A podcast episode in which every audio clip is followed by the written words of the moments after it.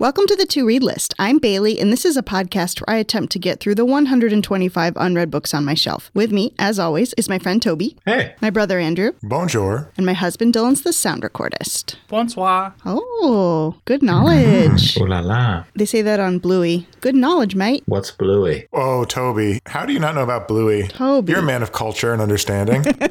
That's true. And yet, Bluey is only the best kid show out there. It's great. It follows a family of blue heeler dogs in Australia. Oh, that's adorable. It's very good. It is one of those rare ones where it's tolerable by adults. You guys don't hate watching it? Not even tolerable. Andrew, back me up here. It's actively good, and I might watch it even though I'm no longer involved in watching Maggie. What?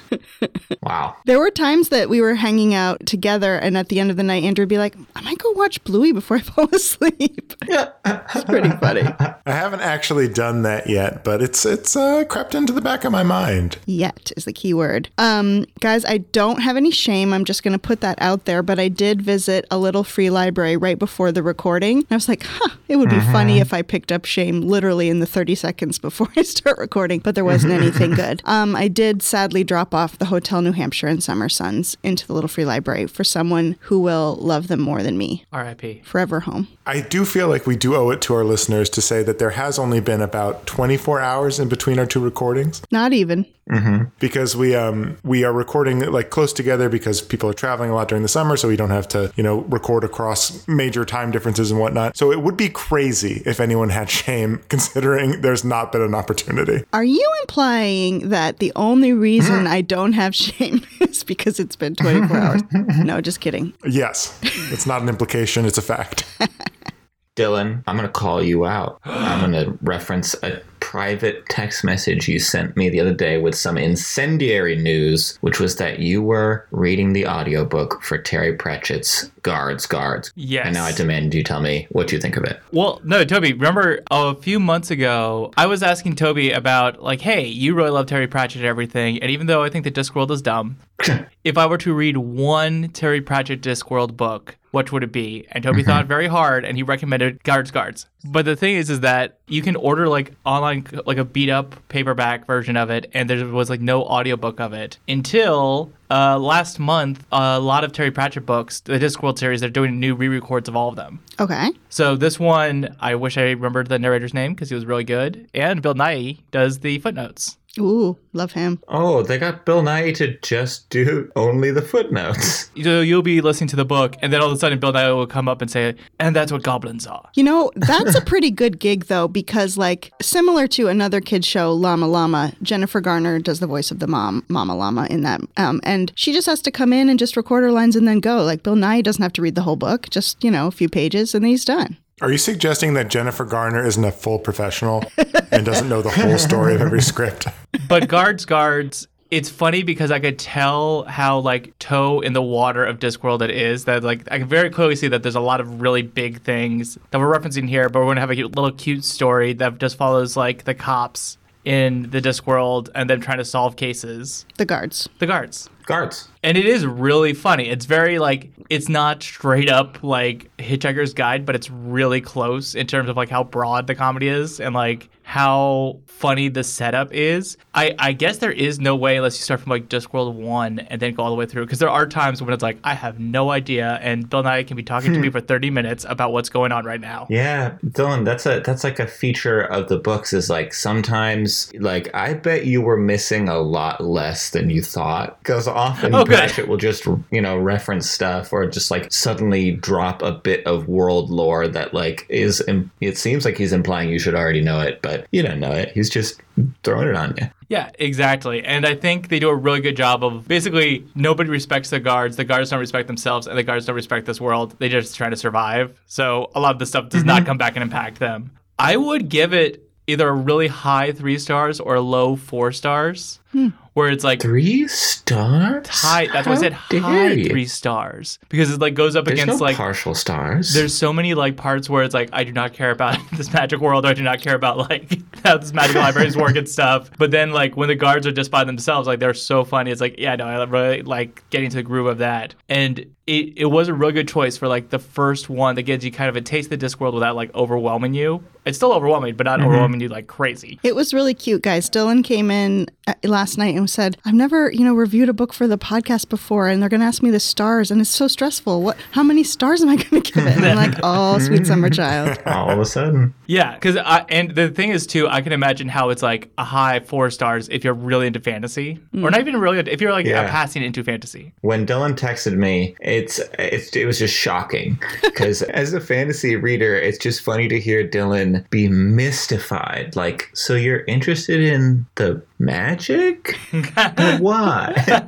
Like, that's been like ever since middle school. And I tell him about the books I'm reading. He's like, yeah, but the magic, it can't happen, right? It's not real. But I know that there is a sequel to this one, so I might check out this. There's many. Yeah, but following like the Guards specifically? Yes. They're broken into like separate series depending on the main character. So this is the Commander Vimes series. So it more features him, but they tend to be, he kind of uses these characters to write about different genres. And so this is his like police procedural series through the lens of Discworld. So they tend to be police procedural type stories or detectives type stories. Yeah. They're really fun. Was it good soundtrack for playing your Zelda game? That is true. I also listen to it when playing Zelda a lot. So that was like, I can't really be mad at magic and mythic things when I'm like killing a bunch of forest demons so I can get a nice hat. Dylan loves getting fancy hats in that game. And in any game, really. It's as you should. Well, I'm glad you enjoyed it, Dylan, as much as you could with your infirmity. And I guess the bigger comment is I do kind of want to check out the sequel. There you go. That's a good compliment. Yeah, there you go. One last thing for our intro. I came upon this piece of information, which I hadn't learned before. Maybe a lot of people know it, and I'm just late to the party. But I know a lot of people in this podcast recording are fans of the supergroup Boy Genius. Yes. Yes. Did you guys know that they started as a book club? What? No. Yeah, according to Stereogum, they apparently started as when Julien Baker and Lucy Dacus had a long-distance book club where they gave each other recommendations. And upon further digging, you can actually find like a whole list of different books that they recommend. They're very active, all three of them, including Phoebe Bridgers, not to be left out from the book party, recommend a lot of books. You can actually find like a Goodreads list and like an active way of like getting recommendations from them. So they're book friends. And so it's cool to have music you admire and also people who are true blue book folk. Nice reference. I didn't know that. Do you remember offhand, like, some of the books they read? Yeah, some have overlapped with their podcast. I remember that they've recommended East of Eden. They've also recommended things like The Left Hand of Darkness by Ursula K. Le Guin, Her Body and Other Parties by Carmen Maria Machado, Exit West, which was featured very prominently on our podcast, God of Small Things. They've got good taste. Yeah. That's pretty good. I'm in it. That's a hit list. 10th of December. They're very colored listeners, so. When you started with East of Eden, I was like, oh, no, it's going to be a smart person book club. But then. Well, it was just the first one on the list. Oh, that's great. I might check out that Goodreads and add some more shame. Yeah, very curious. Speaking of reading books, Andrew, did you read a book this week? And did it have to do with, fantasy worlds of any kind? Boo. Well, actually, it's more sci-fi than fantasy. Yay. So take that, Bailey. But yes, I did read a book. It's called This Is How You Lose the Time War by two authors, count them two, Amal El-Mohtar and Max Gladstone. Lose, lose, lose. Is it just like you break your watch? Is that the answer? Yeah, that's one way. That's one way you could lose the time war. You could also not learn how to read the hands on the time. I wonder if they still teach kids to do that. Yeah. I bet they do. That's like 3 full days of lessons that they would be like, I don't know what to fill this with otherwise. But yeah, so this book has like sort of, I think it came out a few years ago, but recently has been showing up on Book Talk a lot or on Bookstagram, all the different books to some things. Book threads, who knows. So I saw a copy in a bookstore in Saugerties that was really cool called Inquiring Minds. Bailey went there when she visited. Great. Highly recommend. And so I picked up a copy, and that was relatively recently, and I got lucky that it was drawn for me. But let me give you a little logline-ish thing, and then I'll go into a little review ski. You know how the format of the podcast always works. Review ski. Ooh. In Amal El-Mohtar and Max Gladstone's time and space-sweeping intergalactic intimate novel, two enemy super soldiers, able to do nearly anything, find themselves irrevocably linked. Exchanging letters across an infinite universe, the two begin to do the one impossible thing, find love. Though doing so sends ripples they can't comprehend the consequences of. Is it like Will Grayson by John Green and David Leviathan that like they each write alternating characters? Maybe. Ooh. It's not expressly said. It may be there are interviews, but I didn't want to spoil Toby's research. There are two characters, so it would make sense. But from the interviews, I'll just answer this right now because I want to. No, they did not write each like half of it. They both worked on both sides' letters. So cowards. I think that makes sense because they don't the like text isn't super different in the voice. It's not like a very different stark styles, so that doesn't surprise me. So was that clear enough of a description of the book for you? You know exactly what's going on? Yeah. I'll give a little sort of more context. So it's an epistolary novel. It actually has the exact same structure as Beautiful World, Where Are You? In that it's a scene from one of the characters' lives, a letter, a scene from the other character's lives, a letter from the other person, and like following that the whole time until, you know, something maybe happens later on. So it was funny I've read that book relatively recently, so it's funny to have read something with literal identical structure. And so if you're wondering what the Time War is, for context, it's exactly kind of what you think it is. It's basically the Doctor Who Time War. If you're a Doctor Who fan, it doesn't involve like, you know, Time Lords and Daleks and whatnot, but it involves two sides. One's called the Agency and one's called Garden. Explain. And they're sort of opposing. Explain. Agency is like hyper technical and like technocratic fascist sort of feeling, and Garden is like grown from the earth. You'd think that means a pretty clear dynamic about who's good and who's bad, but it's not that clear. They both seem bad. And they're fighting for like a ultimate control of the universe, as it were. And these two characters who are called Red and Blue, apparently they have other names, but they're not mentioned. Were they named after the early 2000s internet comedy series about Halo characters? What? You know, Red versus Blue. It might be a wink to it. I'm not gonna lie. And so they have the ability to travel what they call threads, which are, you know, your standard sort of multiverse procedure, where they can go anywhere and everywhere. But in this version, they can also go to like distant worlds, sort of more like Doctor Who, where they can go anywhere in that time box. But they don't have a time box. They seem to just be able to do it. So that was not clear, but it was a cool sort of conceit. And they're going back and forth. And the inciting incident is Red finds on this like battlefield where everyone is dead and she has like killed everyone, a letter that says burn before reading. And in burning this letter, she somehow reads it. And then they go back and forth giving different letters to each other. Their relationship grows. The letters are always sort of really coolly constructed, and like one is in like the feeling of a net. She feels on a net and can read this letter. There are a lot of examples that I don't want to spoil because the imagery of those is one of the high points of the book. I have to admit, if it said burn before reading, I don't know. I might read it first. I might not be able to stop myself. Well, this is how you would lose the Time War, Bailey.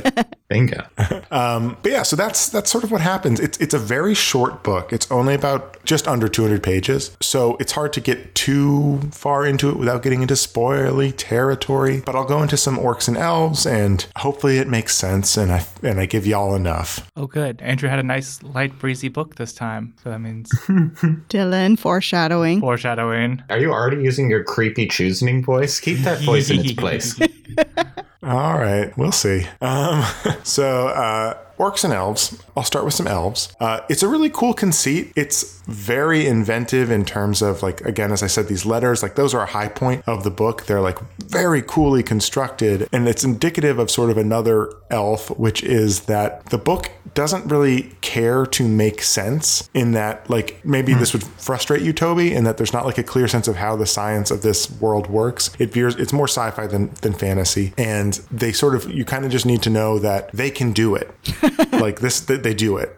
And for such a short book, I thought that was effective, because if they had like spent the meager geography of these pages trying to explain exactly how they traveled in time, I think it would have dragged. Yeah. So I think it worked for that case. And it didn't always take itself too seriously, which was something I was a little worried about, because it sort of starts very high and mighty, but then it gets a little silly sometimes. Like, it's not afraid to like throw in the fact that this time they're visiting Atlantis and they all hate Atlantis because it always goes wrong. and it's always annoying to try to do a job on Atlantis.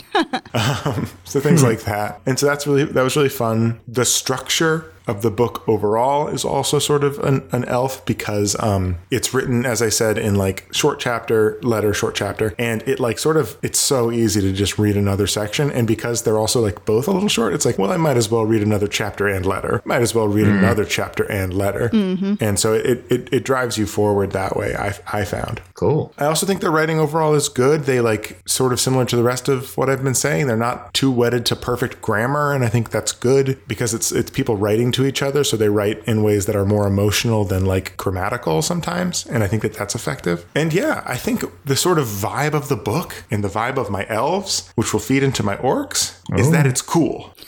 Cool elves. Yeah, it's Legolas doing a snowboarding trick on a shield, wearing sunglasses.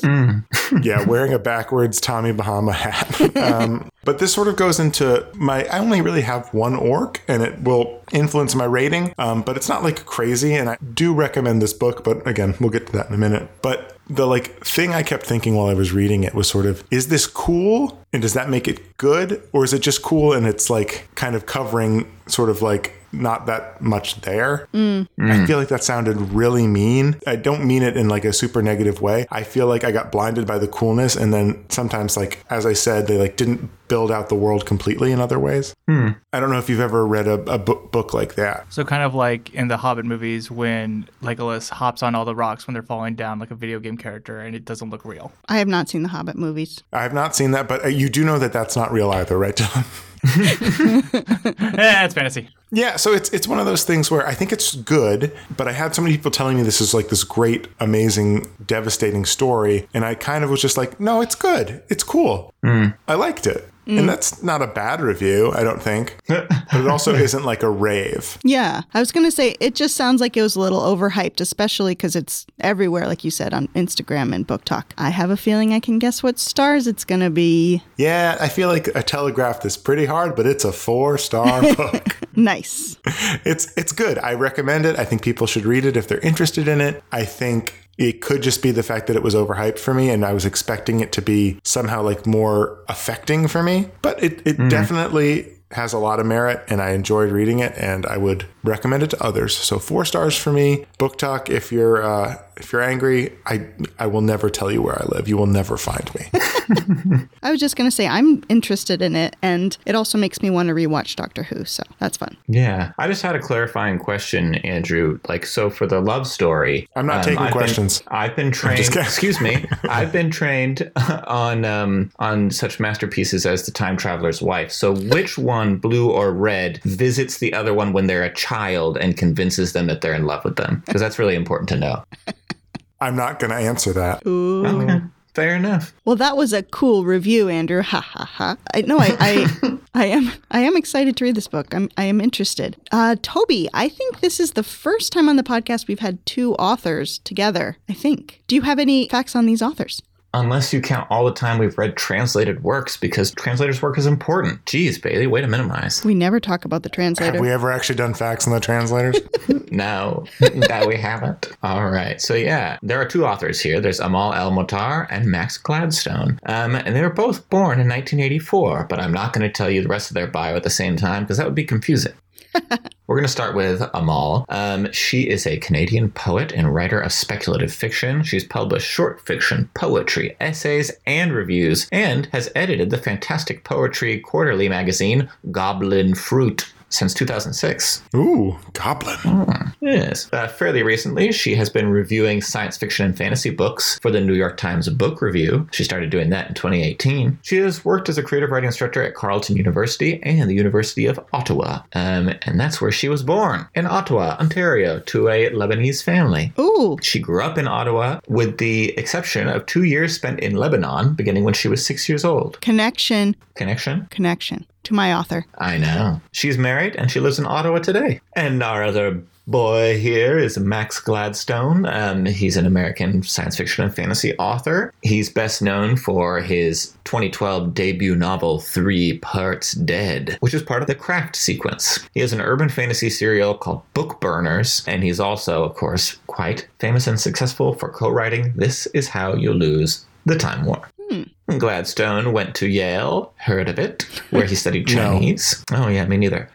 He worked in China for a while, from 2006 to 2008, both as a teacher and as a translator for a car magazine. Wish I had more details, but that's fun. And I hadn't heard of something like this. I thought it was quite interesting. I referenced Book Burners earlier, and he started in 2015 working on that serial. It's a weekly urban fantasy serial, like novel or series of novellas. So it's written by Gladstone, but then a bunch of other authors at the same time, which, you know, collaboration. He loves it. The authors he's collaborated with on that series are Margaret Dunlap, Mer Lafferty, and Brian Francis Slattery. So it's pretty cool. It's like they publish it almost as if you would publish like a TV show, but you get these serialized books. I think it's a pretty cool idea. How Dickensian. Yeah. Yes, very Dickensian. The rest of this is going to be an interview with both the authors, and the interviewer is Elliot Pepper, and it's for his own website. So Mr. Pepper asks, what is This Is How You Lose the Time War's origin story? How did you decide to write this particular book together? And Max, he kind of gets like one answer at a time from one author at a time, so we only hear about Max's answer here. Max says, we knew we wanted to write a book together long before we knew we wanted to write this book. I came off a book tour one summer feeling a powerful need for solitude and at the same time for deep connection, as one does after a week or two of constant light chit-chat. I was feeling the miles. I found myself in an Italian restaurant near the Flatiron with a glass of red wine and a folder of short stories that Amal had sent me. We'd been corresponding, writing each other letters for about a year at that point, but I hadn't been able to receive any letters on the road. The stories stood in for letters. Reading them, I thought, these are great. They're really, really great, and there's so much here that I'd love to learn from and to work with, to work against. I started texting her as I left the restaurant. We need to write a book. It'll bring the universe into harmony and let dolphins sing. I'm sorry, what? And let dolphins sing. Okay. Is that in the book? Nope.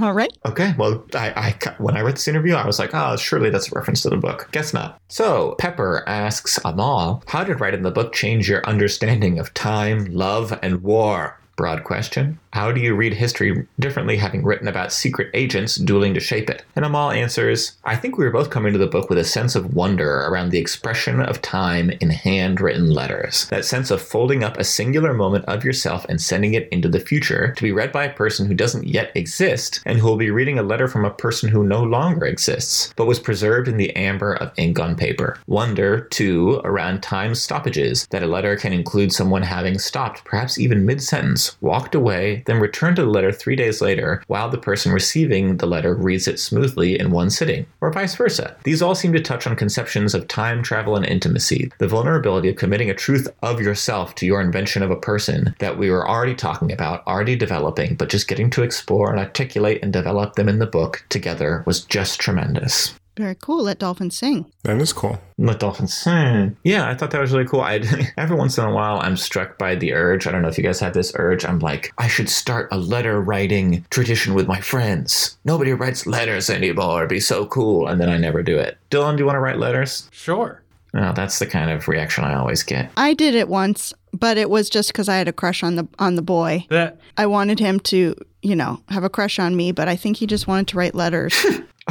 This was in college. I had a friend say, like, surely he's interested if he's writing these letters. And I was like, no, I really don't think so. Anyway, continue. All right. So the Pepper asks, if This Is How You Lose the Time War is a conversation between the two of you, how does Red and Blue's correspondence reflect your joint creative process? What do you hope readers glean from your message in a bottle? Amal says, that sense of striving together against and for, as we say in the book, of wanting to impress each other while pushing against our limits, our comfort zones, our areas of familiarity, was very much part of our writing process. You might find, too, as you read the book, that their insights and styles are blending a little, purpling, as you might say, as they share themselves with each other, and this was very much our experience in crafting it. At the beginning of the process, Max wrote about 4 times as quickly as me, and I had to wait for me to finish my sections. By Act 2, he slowed down, and I sped up to the point where we were finishing at exactly the same time. There's definitely a feeling of synchronizing with each other, reaching toward each other, admiring, and encouraging each other. How cool. That's nice. Yeah, makes me want to write a book with someone, but I bet it's not as harmonious and easy as it sounds here. And so I'll end it off here with a fun fact. The interviewer asks what books they recommend. Amal recommends Piranesi, and Max recommends Circe. Aww. So, there you go. Friends of the podcast. Definitely Pejos. It would be remiss of me not to mention that their shared author photo is them back to back, each with a sword over their shoulder, and Max is wearing sunglasses. Cool. That's cool. Pretty cool. So just so you know. They can join our book club with us and Boy Genius. I love it. Well, great facts, Toby. I actually need a new audiobook, so maybe I'll start reading that audiobook tonight. Mm. Ooh. So that is... This Is How You Lose the Time War by Amal El-Mohtar and Max Gladstone. 4 stars. 4 stars. Time. Well, Bailey, we've just heard about a book that looks far into the future and into the past, but to look in the future, you must be a prophet. Anyway, did you read a book this week? Yes, I did, Toby. Very good transition. Oh. I read The Prophet by Khalil Gibran. Prophesize. Have any of you guys read this book? No.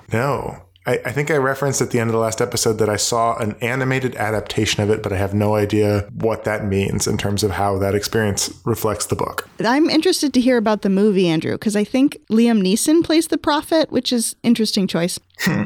Yes. So this book, I was peeking on our Goodreads, and a lot of Pejos have it on their want to read list, but they haven't necessarily read it. So maybe they were in the same boat as me.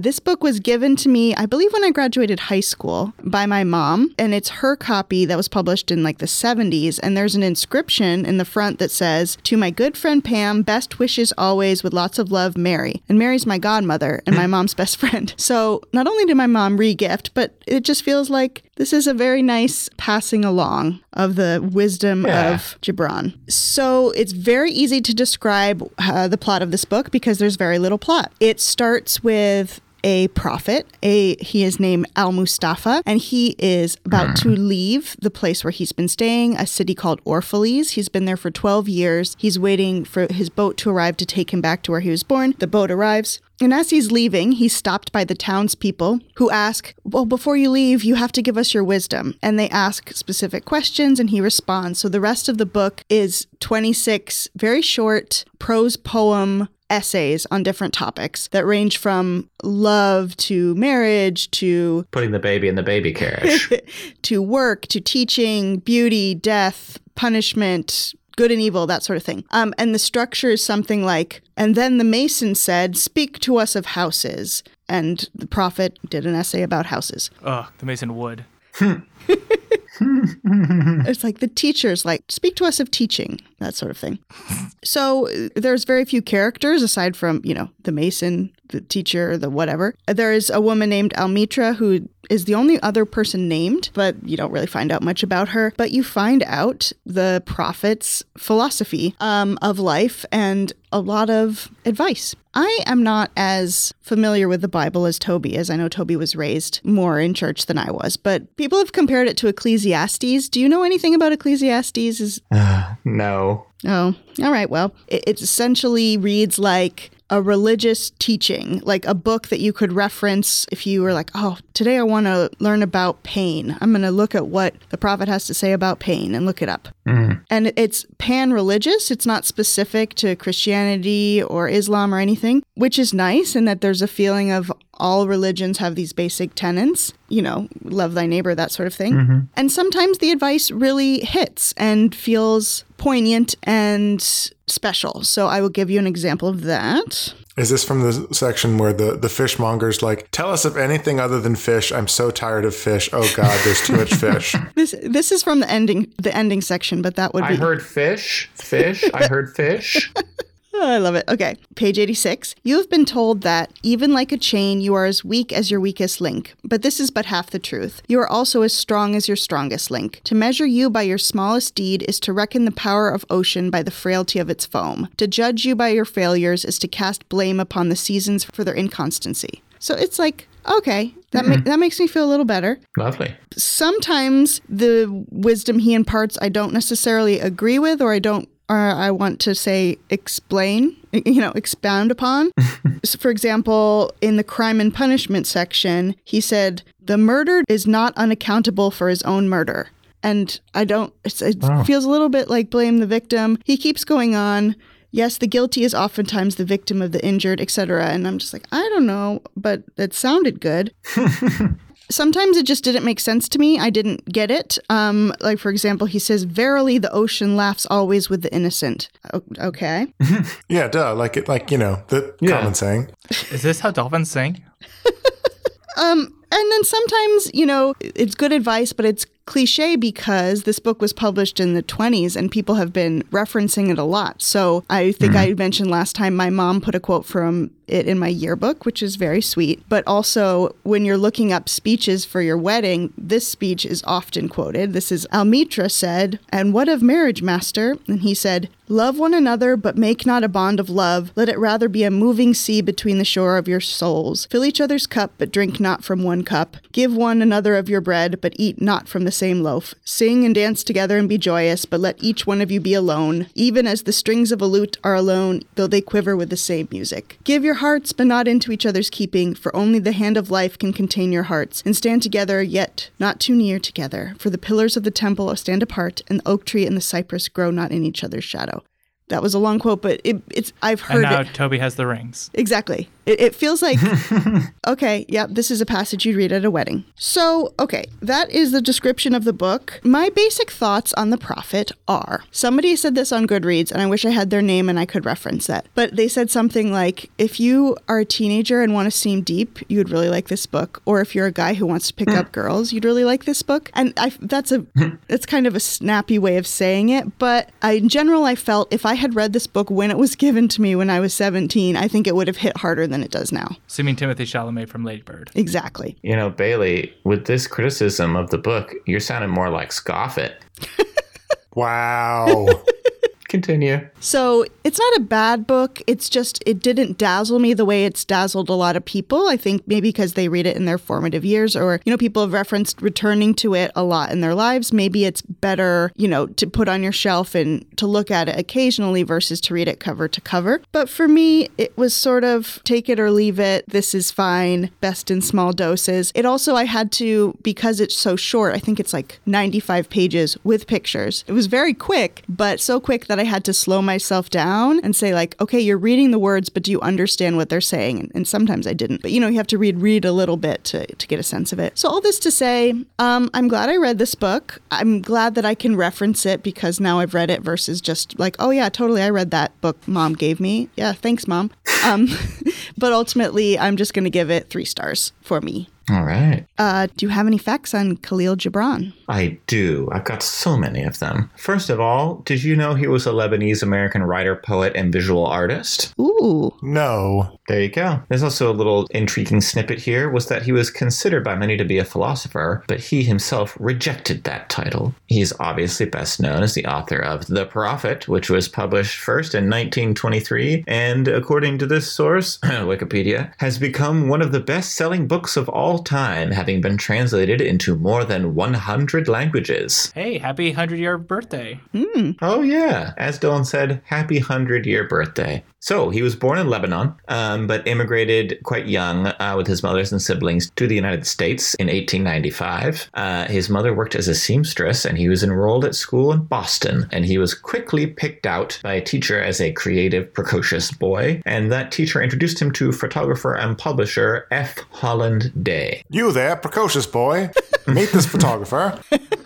Meet Day. It's your lucky day. That's what I say to everybody I introduce him to. At the age of 15, he was sent by his mother to Beirut to attend a Maronite school because that was their religion. He returned back to Boston in 1902. In the year that followed, it was quite a sad year. His sister, Sultana, half-brother, Boutros, and his mother all died of tuberculosis and cancer, respectively. Wow. His remaining sister, Mariana, supported herself and Gibran as a dressmaker, and I think she supported him for quite a while as he kind of got his stuff off the ground. In 1904, he began publishing articles in an Arabic language newspaper, and he also had his first public exhibit of his drawings, which were championed by none other than his childhood mentor, Fred Holland Day. Day keeps coming back up. I told you this day would come. The book does have 12 of his drawings in it. They're pretty cool, right? Like I saw a smattering of the he had serious talent. Yeah, they're okay. Wow. Whoa. Maybe I saw some different ones. So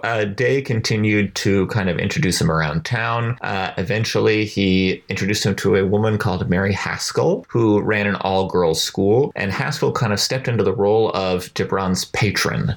She paid for him to study art at the Académie Julien in Paris in 1908. And there, Gibran had the privilege of meeting sculptor Auguste Rodin, who reportedly once called him, Gibran, the William Blake of the 20th century. Just pretty cool, pretty good. Did he have to think about that comparison a lot? It's because Rodin made the thinker, Pejos, if you don't get it. We're not buttheads.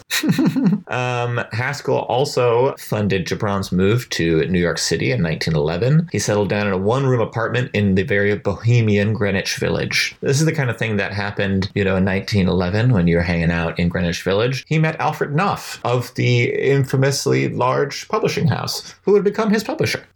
So that was a stroke of good fortune. He published his first book of poems and parables, The Madman, in 1918. And then, a short 5 years later, he came out with The Prophet. It was not really met with much hullabaloo at the time. The book was never reviewed by the New York Times and only sold 1,200 copies in its first year. It has actually sold now more than 10 million copies, making Gibran one of the best-selling poets in the world. We're jumping forward here. The Prophet experienced a resurgence of popularity in the 1960s. His translator and Middle East historian, John Cole, said, quote, many people turned away from the establishment of the church to Gibran. He offered a dogma-free universal spiritualism as opposed to Orthodox religion, and his vision of the spiritual was not moralistic. In fact, he urged people to be non-judgmental. Bailey, agree or disagree? Agree. There's one point where, someone asks him to talk about clothing and he says, it's better to be naked. So,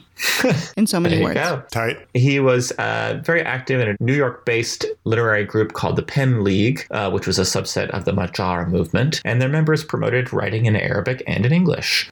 He would end up publishing 9 books in Arabic and 8 in English, and they all have similar themes to The Prophet. They talk about love, longing, death, and explore religious themes through his lens. And here's your final fact, grim as it may be, is he died of cirrhosis of the liver on April 10th, 1931 in New York City. And that is Khalil Gibran. All right. Well, thank you for those facts, Toby. And thank you, Mom, for this book. That is The Prophet by Khalil Gibran. 3 stars. Thanks, Pam.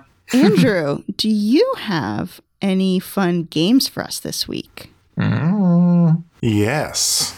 Ooh. But do you have any fun answers for me in the game we'll play this week? Yes, also. All right. I need you to put on your prediction hats because both of the books we read this week are sort of future-looking, one a prophet, one a time war. I need you guys to predict the future for me in this week's game, which I very creatively named Book Predictions. Ooh. Okay. Andrew, I will put on my prediction hat, and then in respect to you, I will doff it. Good. So the way the game this week is going to work is we have fun here. We've read books by a lot of different authors, and there's been some authors that we've read a fair amount, or we all read the book at the same time. Mm-hmm. Some book authors we feel pretty strong that we know sort of what their bag is, Mm-hmm. So what I need from you is we're going to do 3 rounds of this game where I'm going to give you an author and you guys are going to predict their next book. Oh.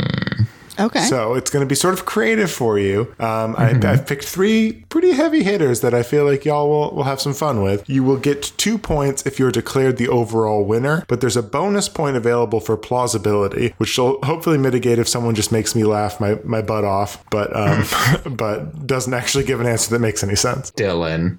What? All 3 of you are available to play, and I think you all are familiar with these authors. So are you ready to try? Let's do it. First... this one, if you get this right, you probably have a great idea because he's known for great setups. What do you think Grady Hendrix's next book will be? I think he's going to continue in the haunting, genre. He did Haunted IKEA and he just did a haunted house. I think he's going to do a haunted Applebee's, and it's going to be called How to Eat at a Haunted Applebee's, a Chili's story. What do you guys think?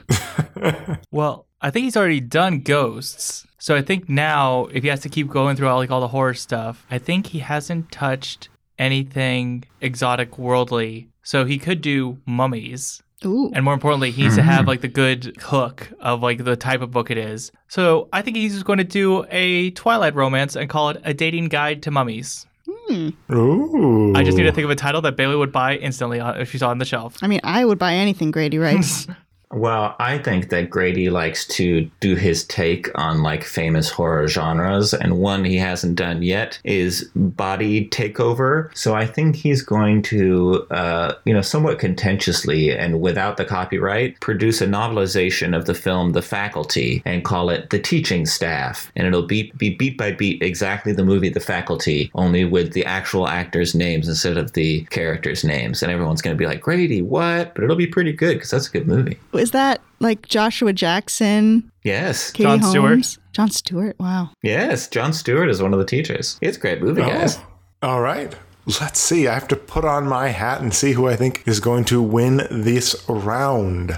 I gotta say, I think it's gotta be Dylan here because I truly believe he might actually make that book. However, I will give Bailey the bonus point for probability. I just don't, sorry, Toby, I just don't think he's gonna remake a movie. Also, Toby, you were saying it's he hasn't done a Body Possession yet. It's didn't he just do My Best Friend's Exorcism? Isn't that his famous book? Yeah. But it's different. This is Aliens. But it's different. Anyway, you should watch The Faculty. You'll see what I'm talking about. And I will be corrected then. But 2 points for Dylan, 1 for Bailey. But there's still 2 more rounds. All right. Now this one, they have a very specific style, but they could go a couple different ways. What do y'all think Lee Bardugo's next book is going to be?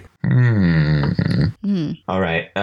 So I know that Lee Bardugo is occasionally inspired by Russian folklore. So I'm going to predict next book of hers is going to be a POV centered on Baba Yaga's house, the house with giant chicken legs. And it's going to be all about what it's like to be this terrifying house that runs around the forest. And, it's going to have a relationship with the Baba Yaga in it. And they're going to maybe solve a murder mystery. Maybe that's pretty much what's going to happen. I mean, I'd buy that book. Yeah, me too. I mean, I think she now is has so many hits and everything. I think she's going to play it conservative and safe and just keep it a little vague. So I'll probably just have a good title The Brotherhood of Secrets or something like that. Ooh. And it'll just be about a secret society working in a nondescript time in a random Eastern European country of how one secret society has to fight the other to control the future or past of the civilization. Okay. Losing me a little. Well, I think because Lee Bardugo is my best friend, as you guys know, because we live in the apartment she used to live in. Pages, if you didn't know that, it's very true. Not on purpose, but anyway, I think she's going to, continue in the adult world, with Ninth House, but she's going to go even darker, even more erotic, and it's going to be set in the apartment where I live now, but it's going to have erotic mummies in it. What? No. I changed my mind. It's going to be called Dust to Dust. Okay. Those are 3 great answers. However, Toby gets all 3 points because that straight up could be a book she wrote, and it would not surprise me. Yeah, I do kind of want to read that one. Toby stepped up to the plate, hit a home run, and watched you guys try to catch up.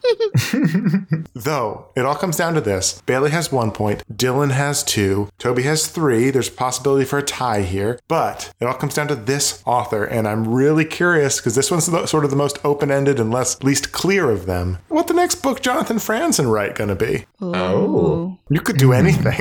It's probably going to be a book with a simple title called The Faculty. but it'll be following one university's English department as a professor falls out of love of writing, and then it follows his boss and his boss's bosses from this English department until its original founding in the 1800s, and all of them talking about how hard it is to study writing and to be a writer and the dysfunctional families that come along the way. Sweeping, but accurate. I think he's going to write about a woman, going to go, something new. That's completely improbable, Bailey. Unrealistic. Get out of here. It's going to be her life from conception until death. So it starts out that movie, Look Who's Talking, when you see the baby. Anyway.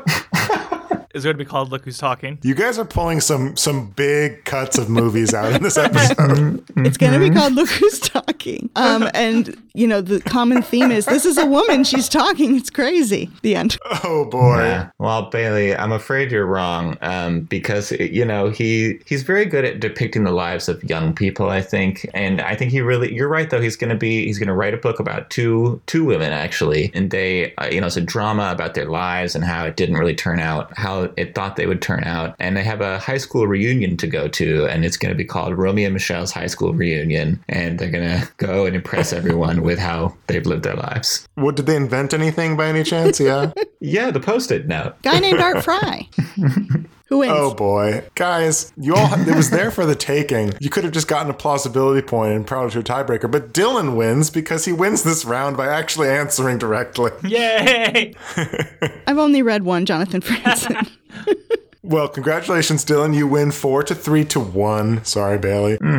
And you are perhaps the greatest predictor of all time, or you'll be made to be a fool. Only time will tell. Just you wait until Look Who's Talking by Jonathan Franzen shows up on your shelf, and then you'll be eating your words. Grady Hendrix, A Dating Guide to Mummy, is officially copyrighted by me, but I'm willing to part with it for a nominal fee. All right. Well, great. Also, like, his last book was all about a woman. Great game, Andrew. And good job, Dylan. Great game, Andrew. Sigh. Dylan, now's your time to continue to shine. It's time for you to choose books at random for us to read next. It's time for The Choosening. The Choosening. And I'm scared.